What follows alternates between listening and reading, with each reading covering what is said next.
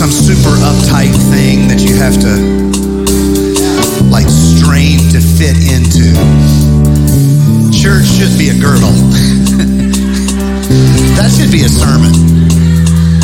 Now I'm not saying I don't need to wear a girdle. Because I probably do, you know what I mean? Y'all, love you. Glad to be here. I need to apologize in the outset. I have had something on with my voice. And at doing the, the third service in Concord, which is amazing, and all of the saints in Concord send their love to all of you. And when I'm over there this afternoon, I'll send all your love to them. And um, but that third service has played havoc on my voice, and I have anyway. Long story short is I'm probably going to cough a lot, um, but I am not contagious or my contagious or my family would be sick. There's something going on in my voice and the proper uh, care and feeding of my vocal cords. So. Um, it may affect the style of my preaching today, but I want you to know I love you, and um, I want God to, I want your best life in God to be in some way available to you today. Um, the stuff that's oppressive, holding you down, I'd like to see you break free from, from some of the things that have been holding you uh, in spiritual limits, heaviness. Let me pray that prayer. Lord, you know what's going on in all the hearts here today. Lord, I, have been preaching 30 years. I, I, can preach a sermon, but uh, if, if, sermon was enough, then the world would already be fixed. Uh, what we need is a visitation of your spirit in our heart and in our life, oh God. And I'm praying today that yes, I will. I will, as a gospel preacher, preacher should. I will try to convey the, the the, the moral truths and the spiritual insight from the Scripture. I will. But while that's happening, Lord, I pray you would walk among these aisles and seats, and I pray the person that has been with their spiritual shields up, so to speak, kind of hiding behind their shields. I pray they'd lay them down and lift their hands and open their heart to you, oh God and say, Not my will, but thy will be done. Let people who need to repent of their sins, let them see today is the time. This is the hour. This is everything can happen right here today. People who need to be baptized, let them see now is the time. This is the hour. This is no sense uh, making it some formal thing that someday I'll get to. Today's the day. There's someone here who has not experienced the gift of the Holy Spirit in their life as a personal sign. They felt you draw them. They've known you have whispered into their heart, um, but they, they haven't had a personal sign of testimony, Lord. I, I'd like this to be the day, this to be the weeks where they receive the understanding that you are near to them. In Jesus' name. Help me to do a good job today. Help me not to preach too long and make these people grumpy in their spirit. Help me do a good job. Help my wife to compliment me on the way home, Lord. Help her to say, Oh, my word, just you look like you were 21 again up there, Lord. Uh, amen. All right, we're reading from Job 19. We're going to read verses 1 through 3. I'm going to read in the TEV version. I'm going to use a lot of different versions today for various reasons. Uh, you guys know how I do that. So my title, my title today is um, going to be uh, recovering your value, reclaiming, reclaiming your value. And I want to talk about spiritual freedom in our lives. I want to talk about hope and the renewal of our confidence in God, reclaiming your value. Let's read it. Uh, Job 19, verse number one. And again, I'm reading in the TEV. I don't know exactly what they will have on the screen, but you'll see how translations fit together uh, like fingers in a glove. So uh, this is uh, Job speaking to his friends. Why do you keep tormenting me with words? Why do you keep tormenting me with words? Time after time, you insult me and show no shame for the way you abuse me. Time after time, you insult me and you show no shame for the way you abuse me.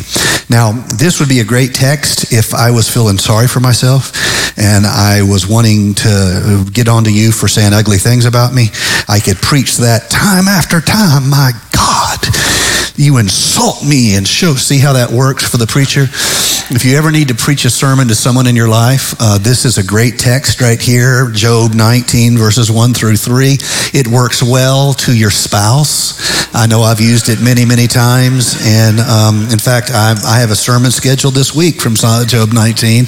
I'm on a roll today. I just, um, my wife, for, I was coughing in the first service, so my wife left uh, and she went up to the store and bought me some drugs because, to, if what you have is a hammer, then everything's a nail. And if you're a pharmacist, then everything is a drug taken in Jesus' name. That's what I'm talking about. So she ran up to the store and took me this drugs. Again, I, I, and I brought it back to me. And as soon as I got over there, I took it and I sat there and I was thinking to myself, this is going to be interesting. I don't normally preach drugged up. Um, but then as I sat there longer drinking my coffee, my between service coffee of anointing, um, sitting there and, and the world began to swirl a little bit. And um, I just want you to know this could be a bad idea. So anything I say is not me, it's 100% my wife responsible for this. We celebrate uh, Declaration of Independence this weekend. We celebrate as a nation, and we are we are very very blessed uh, in our country. There's no other nation in the world I would rather be a part of than the United States of America. I mean that sincerely in some ways, we have been a sort of uh, city on a hill, a sort of missionary uh, sourcing ground. That is not to say we are perfect. We are far from perfect. And that is not to say that we do not have to continue along the arc of justice to become more and more um, Christ like. And that is not to say that we're doing particularly good right now, because in truth, as a nation, we're not doing particularly good right now. Um, but my trust is not in the nation, my trust is in. Uh, My trust is in the uh, work, the ministry, the generosity of the Lord God. Um, let me just say that I think my mom and dad are here somewhere. Where are they, where are they sitting at?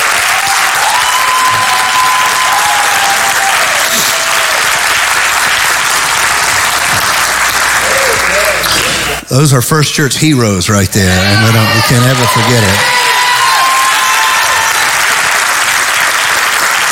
That's right, First Church heroes.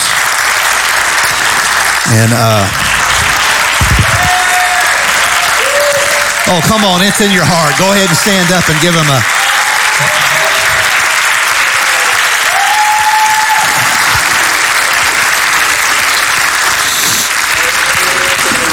Amen. Glad to have them as a family. We covet your continued prayers, uh, giving uh, spiritual support to them. And so, all right, back on track here today. Um, we celebrate independence, and because of our national inheritance, because of the price that men and yes, women have paid to give us freedom, um, or to in, in, ensure our freedom, um, and because of the political um, astuteness of our forefathers who arranged a political system that did not expect there to be good people and bad people. And all of you need to understand this um, about the American system and why it has seemingly worked. Um, our forefathers did not say, hey, we're the good guys, everyone else is the bad guys. And so we're going to put the good guys in charge, we're going to keep the bad guys in prison, and everything's going to be fine. That is not how the American system works. The American system works like this everybody's bad. and so you got to have one group watch another group. That's how American forefathers established our country. So you have three different divisions of government that all um, uh, watches and um, ensures that don't don't don't try to find don't don't try to find perfect people and put them in charge. That's a that, there's a word for that. Uh, it starts as fame and ends as tyranny. Um, because uh, anyway, you get the idea. We we ha- as a country we have not known uh, a political oppression uh, with the exception of you spending too much time on social media. That's a different kind of political oppression, and you have the opportunity to turn that off, and um, may you uh, do that more than not.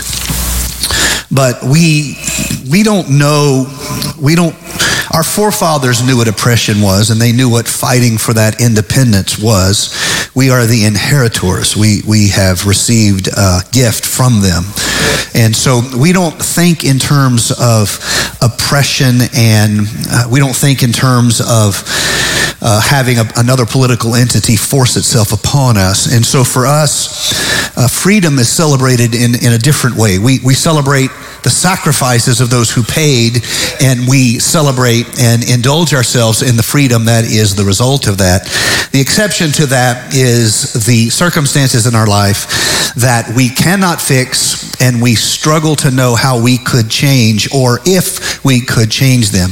And if you change from a political review of this idea, this concept of freedom, to the reality of all of our lives have difficulty in them, and you broaden the scope of understanding the complexity that is in the idea of freedom, we all begin to think of things in which we, we find ourselves, circumstances we find ourselves, realities we find ourselves in that we cannot, um, we cannot seem to fix, at least not easily, at least not without great pain and suffering. And, and uh, so many of us uh, live with this in some way, a circumstance, a relationship in your life that because of a family obligation, because of a work obligation, because of a circumstance obligation, you struggle with an oppression that is on your spirit, a heaviness that you carry that in many ways destroys your confidence. It worse destroys your sense of possibility. In other words, it's, it's more than just a lack of confidence. It's like the death of faith. Like uh, you could not make a difference even if you tried. It's like your hope is cast away. Does that make sense? Spiritually, this is very true. Excuse me. Um, this is very true because the Lord's hand is upon you as a believer to do a work for Him. God's hand upon you is not primarily about your salvation. Salvation was purchased at Calvary. Does that make sense? You don't need to be anointed to be saved.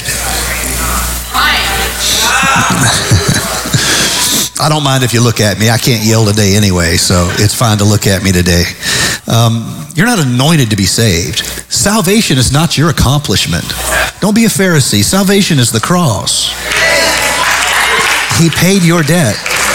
It's not your accomplishment. So, what then are you anointed to do? You are anointed for spiritual purpose. Somebody say, Anoint me, O Lord.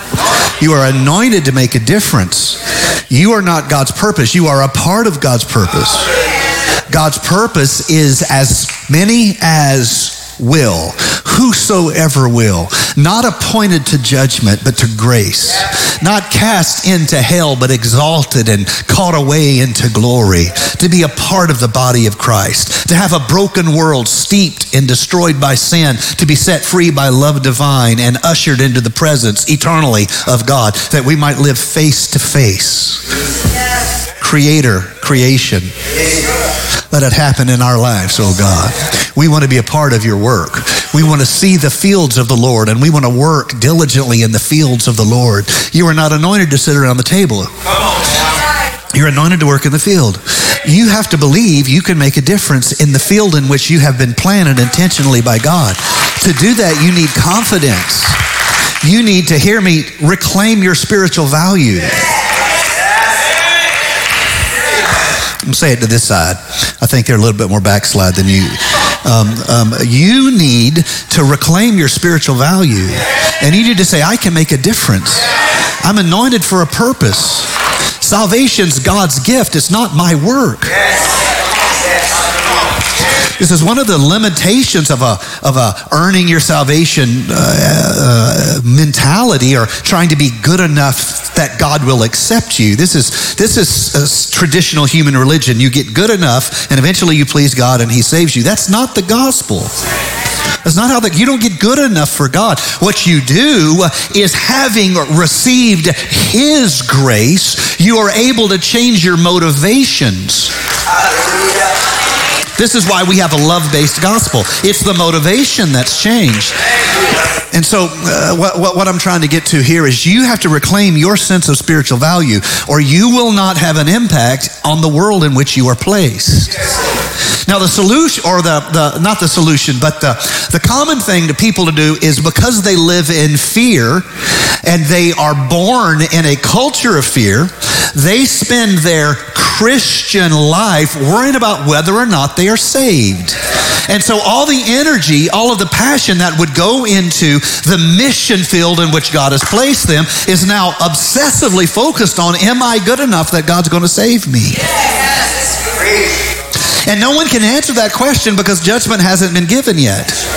So the energy, the fear gets turned into uh, uh, regulating other people.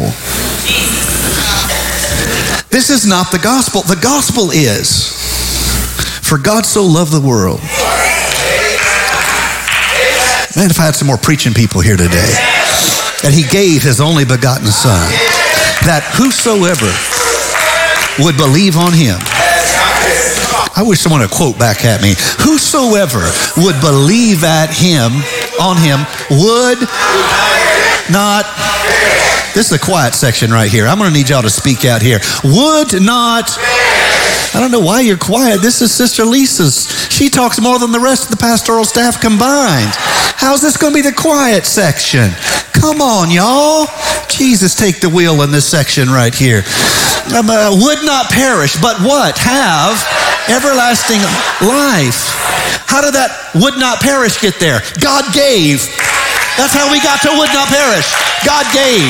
That's how we got to would not perish. Oh, come on, somebody. God gave. That's how we got to would not perish.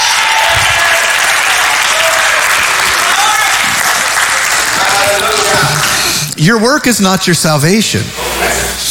Um, your salvation is God's work. Your work is having your heart changed by God. Your motivations change. It's as though God changes your inputs and your outputs become a life of worship, a life of purpose. You see what I'm saying? And so uh, here you have this reality that if you live in spiritual oppression, now today I'm going to use the example of abuse uh, because abuse is something we all can uh, relate on and uh, we can relate to. We all if not immediately in our life, we probably around the fringes of our life know people who are living with this.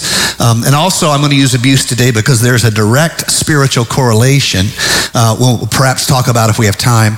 Uh, and the third reason is I had to pick something that would be an example to us. But the truth is, we could talk about almost any human difficulty, and I could show you by using scriptures and by your own lived experience uh, what your life has felt like, your own sense of humanity. Um, you would see how that transgression in that area would destroy your potential in God and it would beat you down. Now, we're going to use this example of abuse because uh, it is under, uh, as uh, uh ministers and preachers of the Gospels, we don't preach about it enough. Um, it is the silent pandemic. Uh, among us. Uh, there was a 10 nation study done, and of the 10 nations, and uh, you'd be surprised that some of them were of uh, uh, very, very modern, seemingly successful nations, um, uh, 55 to 95 percent of um, women had been uh, abused, physically abused, and had told no one about it. Now, that's a stunning statistic because that means the lowest nation in the broad based national studies, the lowest nation, 55% of women, in the, the lowest score, nation uh, as far as this occurrence, was still a majority of women who had been abused and had chosen to tell no one about it. Now, I could give you study after study, um, example after example. I have a ton in my notes, but I'm not going to do that today. I'm going to simply use this as an example of what happens in a person where they go through an experience like this they go through uh, uh, an abusive circumstance and how it doesn't it's not just something for them to endure. It fundamentally changes who they can be tomorrow. So let me say it this way. What you accept today will fundamentally accept who you become tomorrow. And the first step of changing tomorrow is changing what you'll accept today.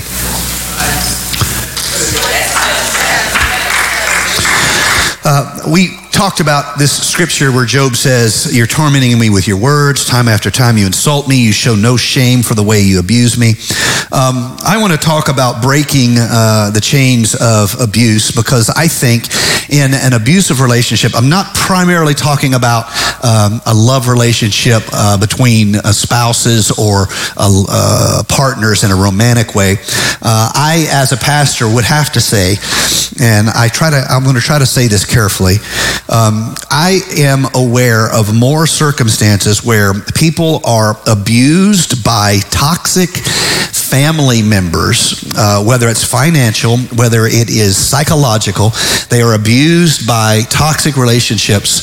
Uh, that, that, in my experience, is quite a bit more common than a domestic situation where uh, they uh, there is the same kind of abuse going on in a domestic situation.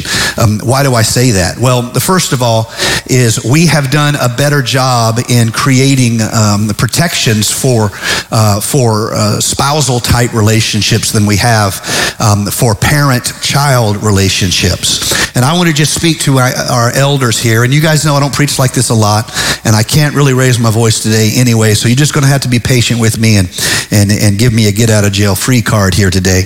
Um, I want to say to all of our elders, I know you love your child more than anything.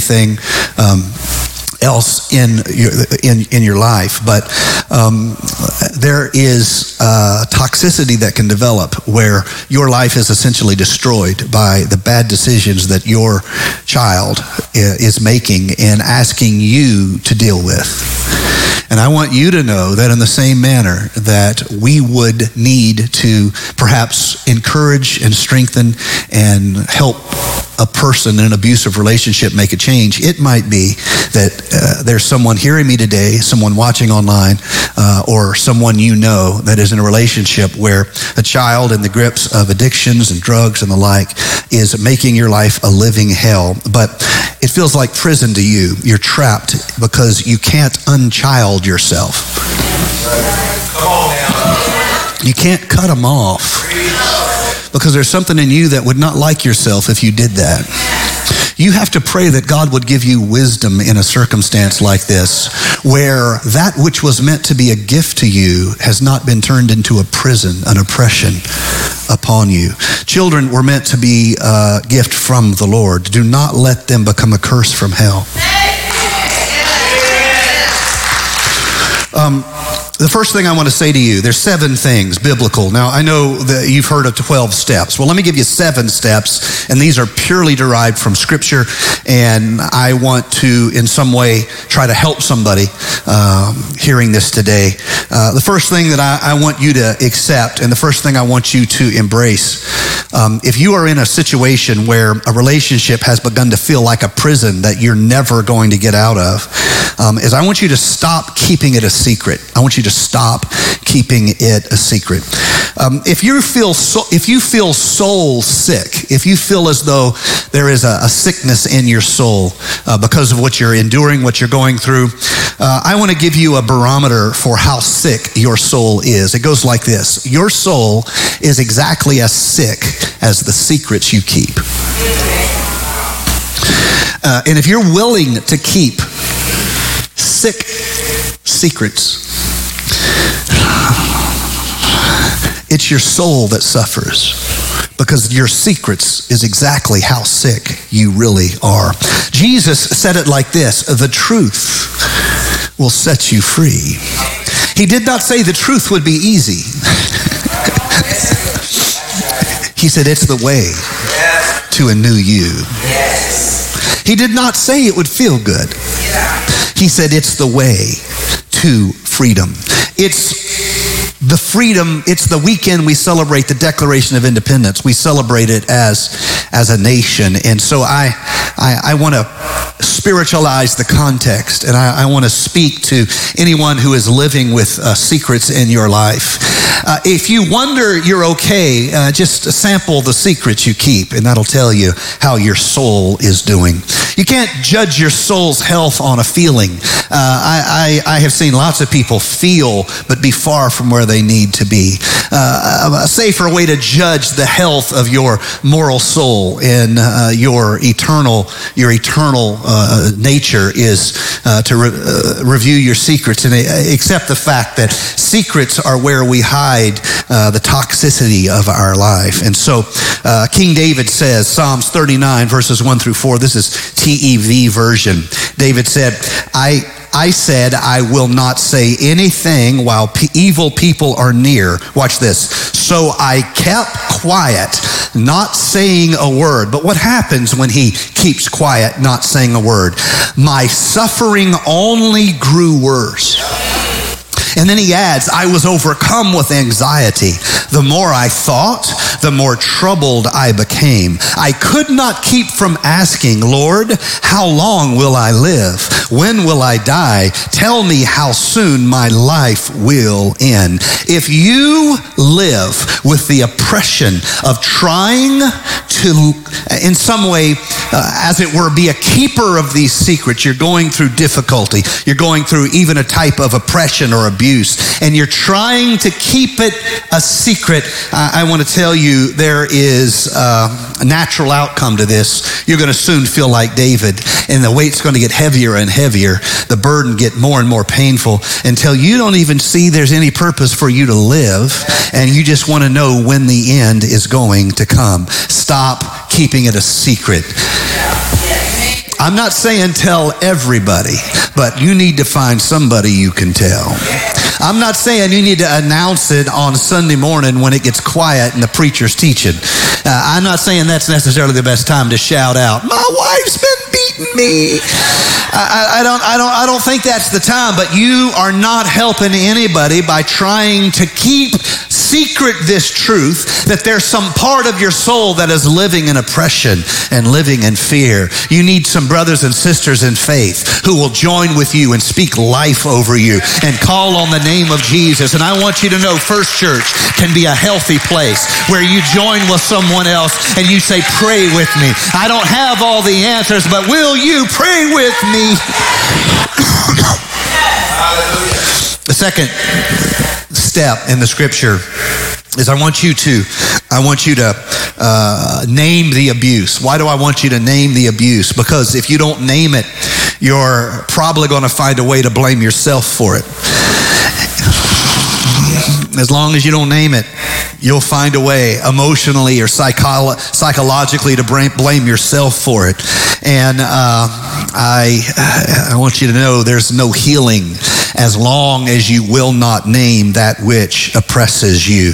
Uh, I'm going to come back to this and I'm going to, I'm going to name these. Well, actually, uh, there's no reason to do that. Let me go ahead and do it right now.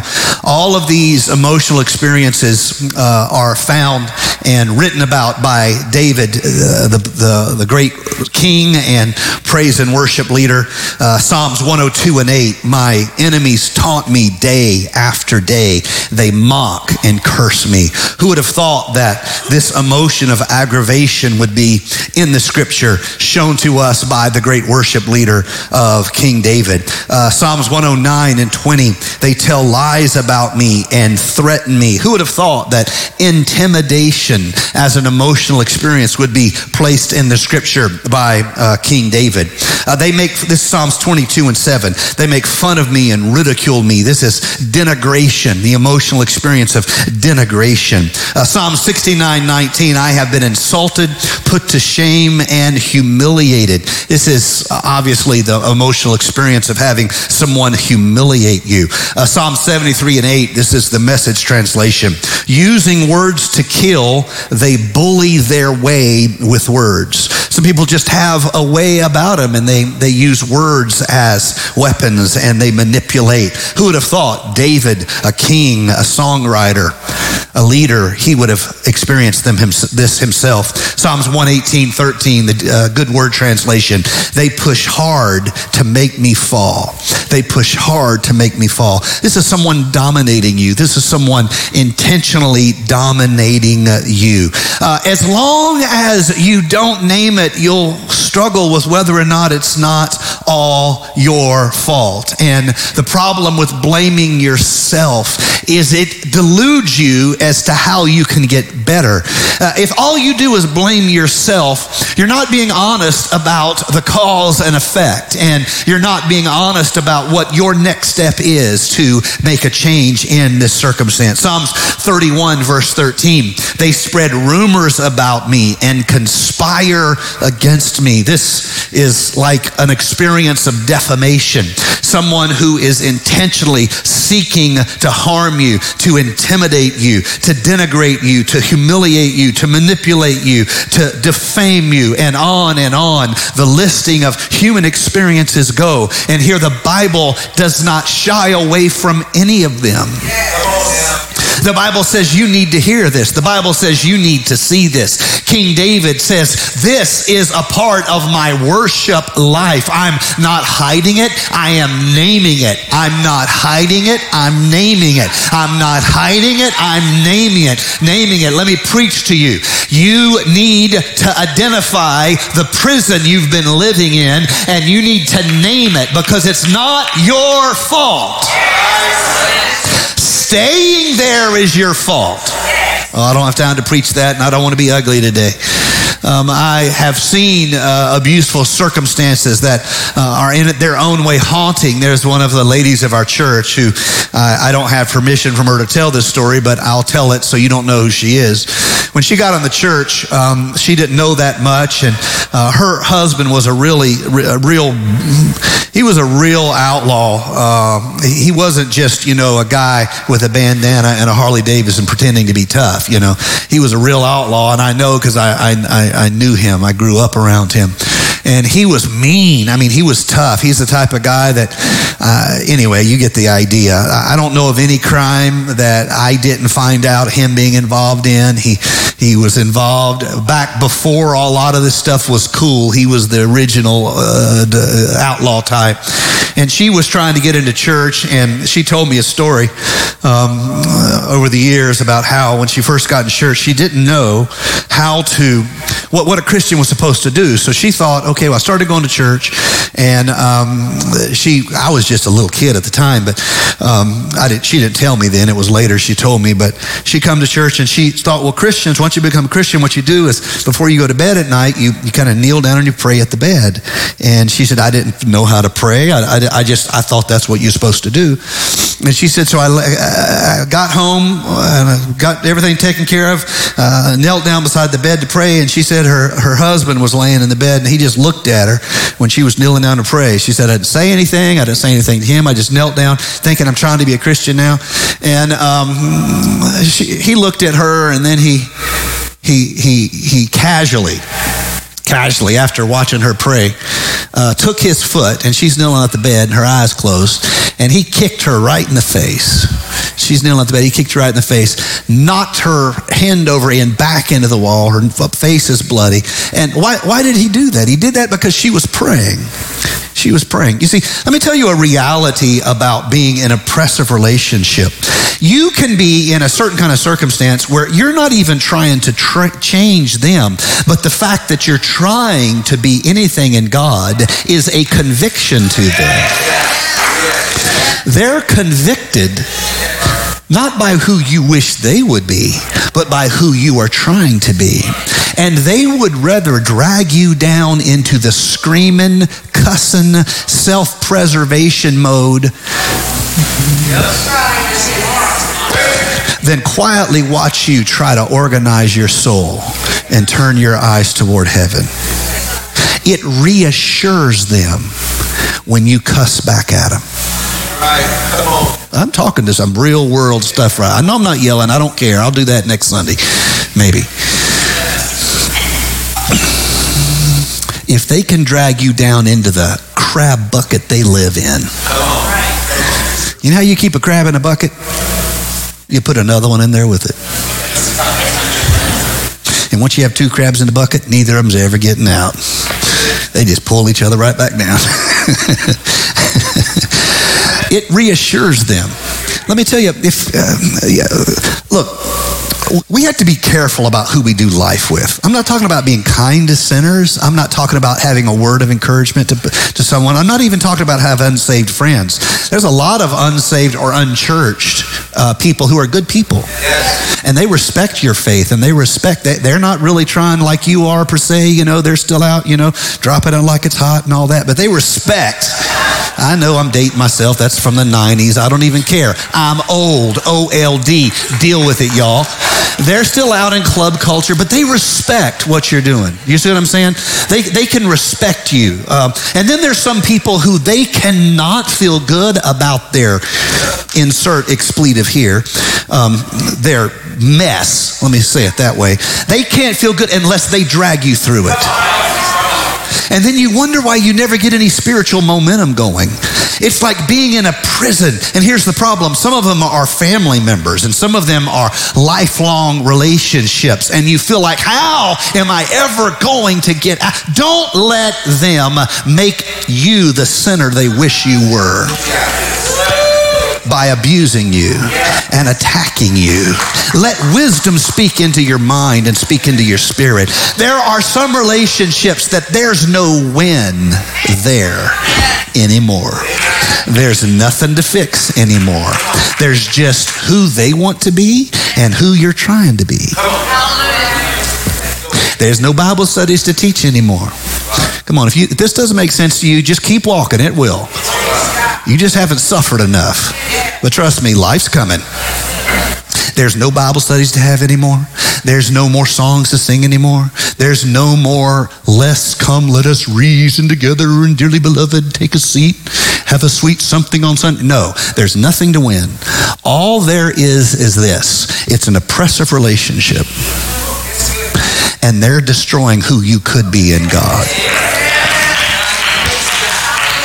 Um, number three, stop minimizing or rationalizing the abuse you're going through.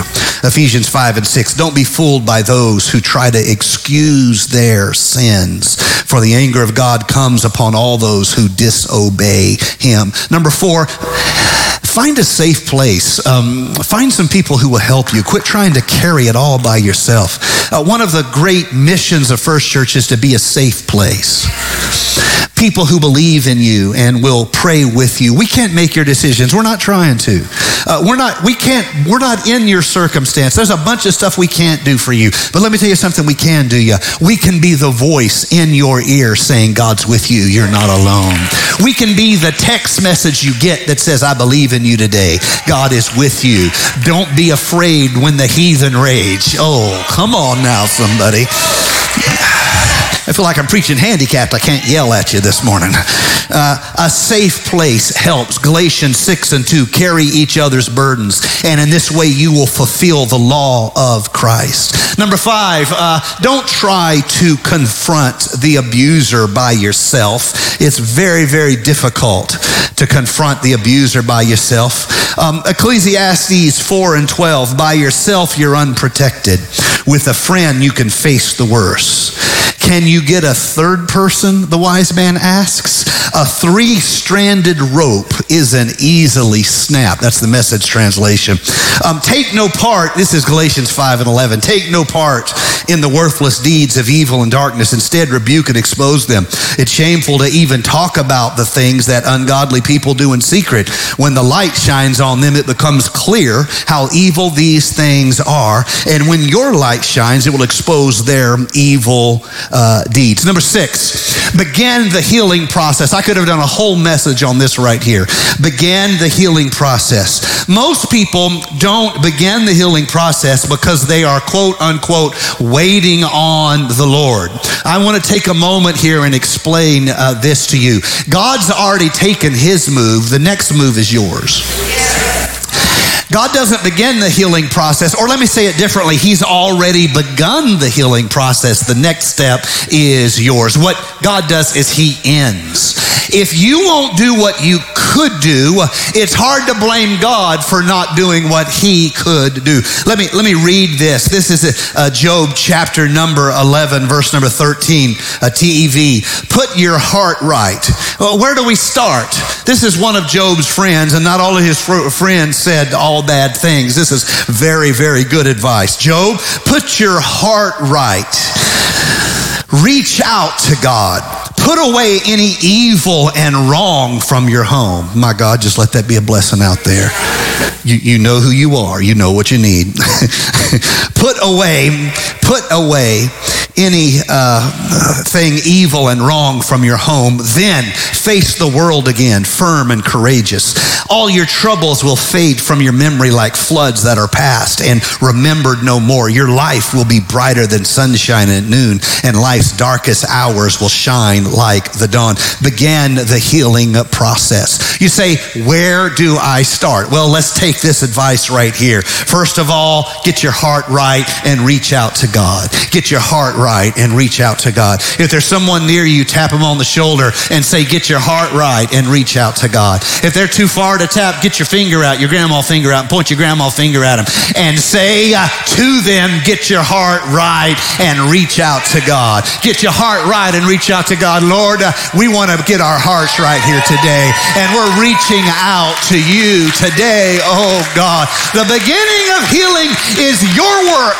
has already been done, and now we're getting our heart right. We're reaching out to you. We're putting away the evil, putting away the wrong. We're facing the world again, firm and courageous. And lastly, uh, live in a, a, a world of grace. Choose a world of grace. Uh, let God settle the scores in your life. I'm not talking about covering up criminal acts. Uh, the magistrate has authority that is backed up by God. The legal system has authority that is backed up by God. God is not saying, I have the only judgment. He says, don't you take up judgment. He's not saying you build a prison and lock them up.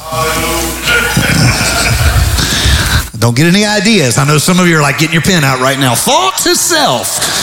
Um, uh, don't, don't you take a gun and shoot him seven times. Don't you, you understand what I'm saying? Um, uh, if there is re- that kind of abuse going on, I want you to know there is no person, man, woman, boy, or girl, who anywhere, I've spent my whole life studying the Word of God. I have. I have. I'm, I'm, I'm far from knowing everything. I don't consider myself any type of a scholar in any regard, but I have spent 30 years, uh, nearly every uh, most definitely every week, uh, going through scriptures, trying to understand principles my whole life. My whole life. Nowhere in the Bible is there some scriptural clarity where you have to put up with physical abuse from anyone for God. There's nowhere in there. And if anybody ever tries to put you in that knot, it's probably the person doing the abusing. And why would you listen to your abusers? So, stop with the secrets. Name the abuse. Stop rationalizing it or minimizing it. Stop saying, oh, I can take it, it's nothing. Yeah, let me help you wipe the blood off your face and then hear you say it's nothing. Stop it. Find a safe place get help, get someone to support you when you confront uh, your abuser. Let the healing process begin by you taking action and then let God settle the score. Uh, never repay one wrong for another, Peter writes in NJB version.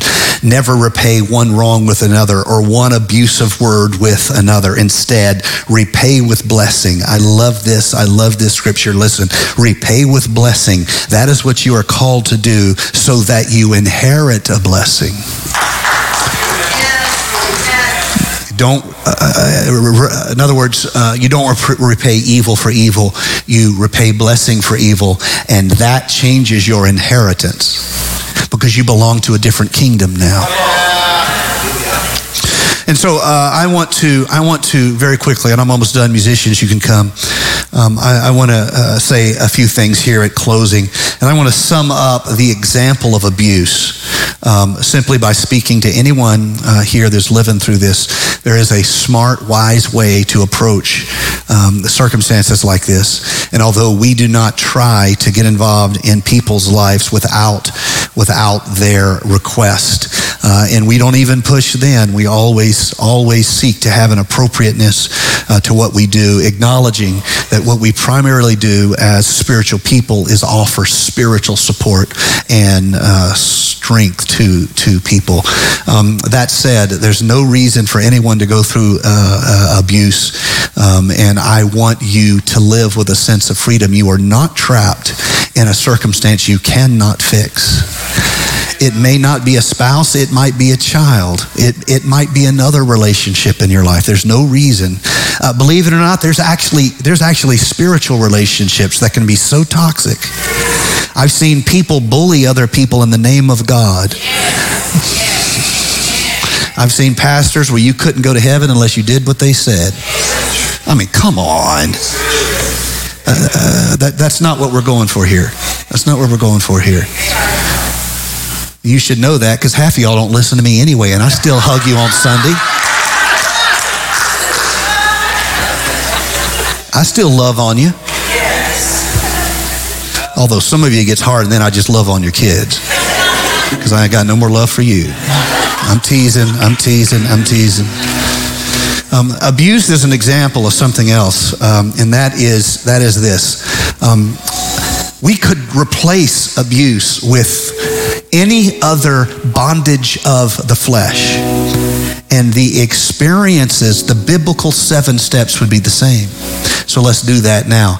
Uh, uh, Pastor Lisa was talking about celebrate recovery. I'm so excited for what our church is doing here. I, I, I want to say this. I. I'm booked. I, I, don't have time to do Celebrate Recovery. It has to come up through the heart of somebody with a passion for it. Let me tell you what I can do. I can empower. And Sister, Sister Lisa had this as a passion in her heart, and she brought it to the team. And you know what we did? We empowered her. Whatever she needs, that will be. I, but you, you have to. I'm so excited about it. We could take abuse out, and we could put addiction in. It would still feel like a prison it would still have the same feelings of destruction of confidence. It would still be the challenge of keeping it a secret, naming what you're going through, stop explaining it away, find a safe place to work on it, confront it, but don't do it by yourself. Begin the healing process. Let God produce justice in your life. The principles would be the same. We could change the abuse from uh, emotional abuse to physical abuse to, we could change it to spiritual abuse. The process would be the same. So here on this uh, July 4th weekend where we celebrate our Declaration of Independence, I would like to invite everybody here today, anyone watching wherever you are, I would like you to name the oppression in your life. And I would like you to stand with God's promises upon you. And I would like you to declare declare spiritual independence in your life from that which has, oppressed you. It's not the will of God that you live in a prison. He that the Son hath set free. He that the Son has set free is free indeed. Stand with me all across the house. Oh Lord Jesus, you know everyone who's facing dilemmas and struggles and wrestling of heart, mind, spirit you know where we are at, oh God. I am praying today that there would be an opening of the prison to those who are bound. Now, I, I, I know we preach a lot about uh, addiction, say, Lord. I know as, as, as as, as pastors and preachers, that's kind of something we celebrate a lot freedom from alcohol and drugs. We don't talk near as much about something like abuse. And Lord, you know that's, that's why I tried to do that today. But the point of it all is to show how your word and your promise enables us to leave the prisons of our past. Lord Jesus, I'm praying today for the person who has gotten a little bit too good at hiding what they're going through. They've gotten a little too comfortable with secrets in their life. And I'm praying today that something would happen. Everybody in this house, anyone watching online, I pray right now they would they would feel like they're not alone in that moment.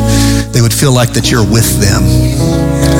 And I pray that they would recognize the promises given are not just type of spiritual or uh, sentimental or historical literature or something long ago. It is your promise to them in the here and now. And they can find new hope, new joy in Jesus' name.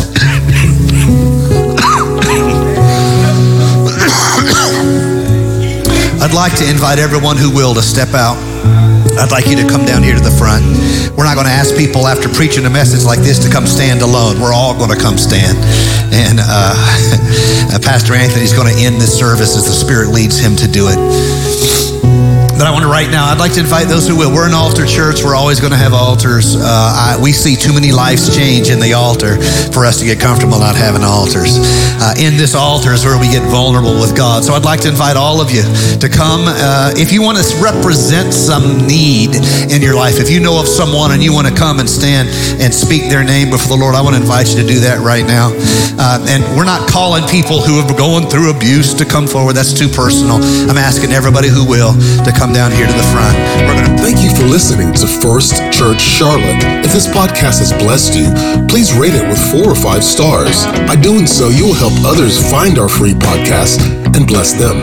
If you're in the Charlotte, North Carolina area, come worship with us at 4929 North Sharon Amity Road. For information about service times, church ministries, and so much more, visit us online at firstchurchclt.com. If you would like to help support our efforts, please text GIVE to 704 445 5353. We pray God's richest blessings to you. Come, worship with us.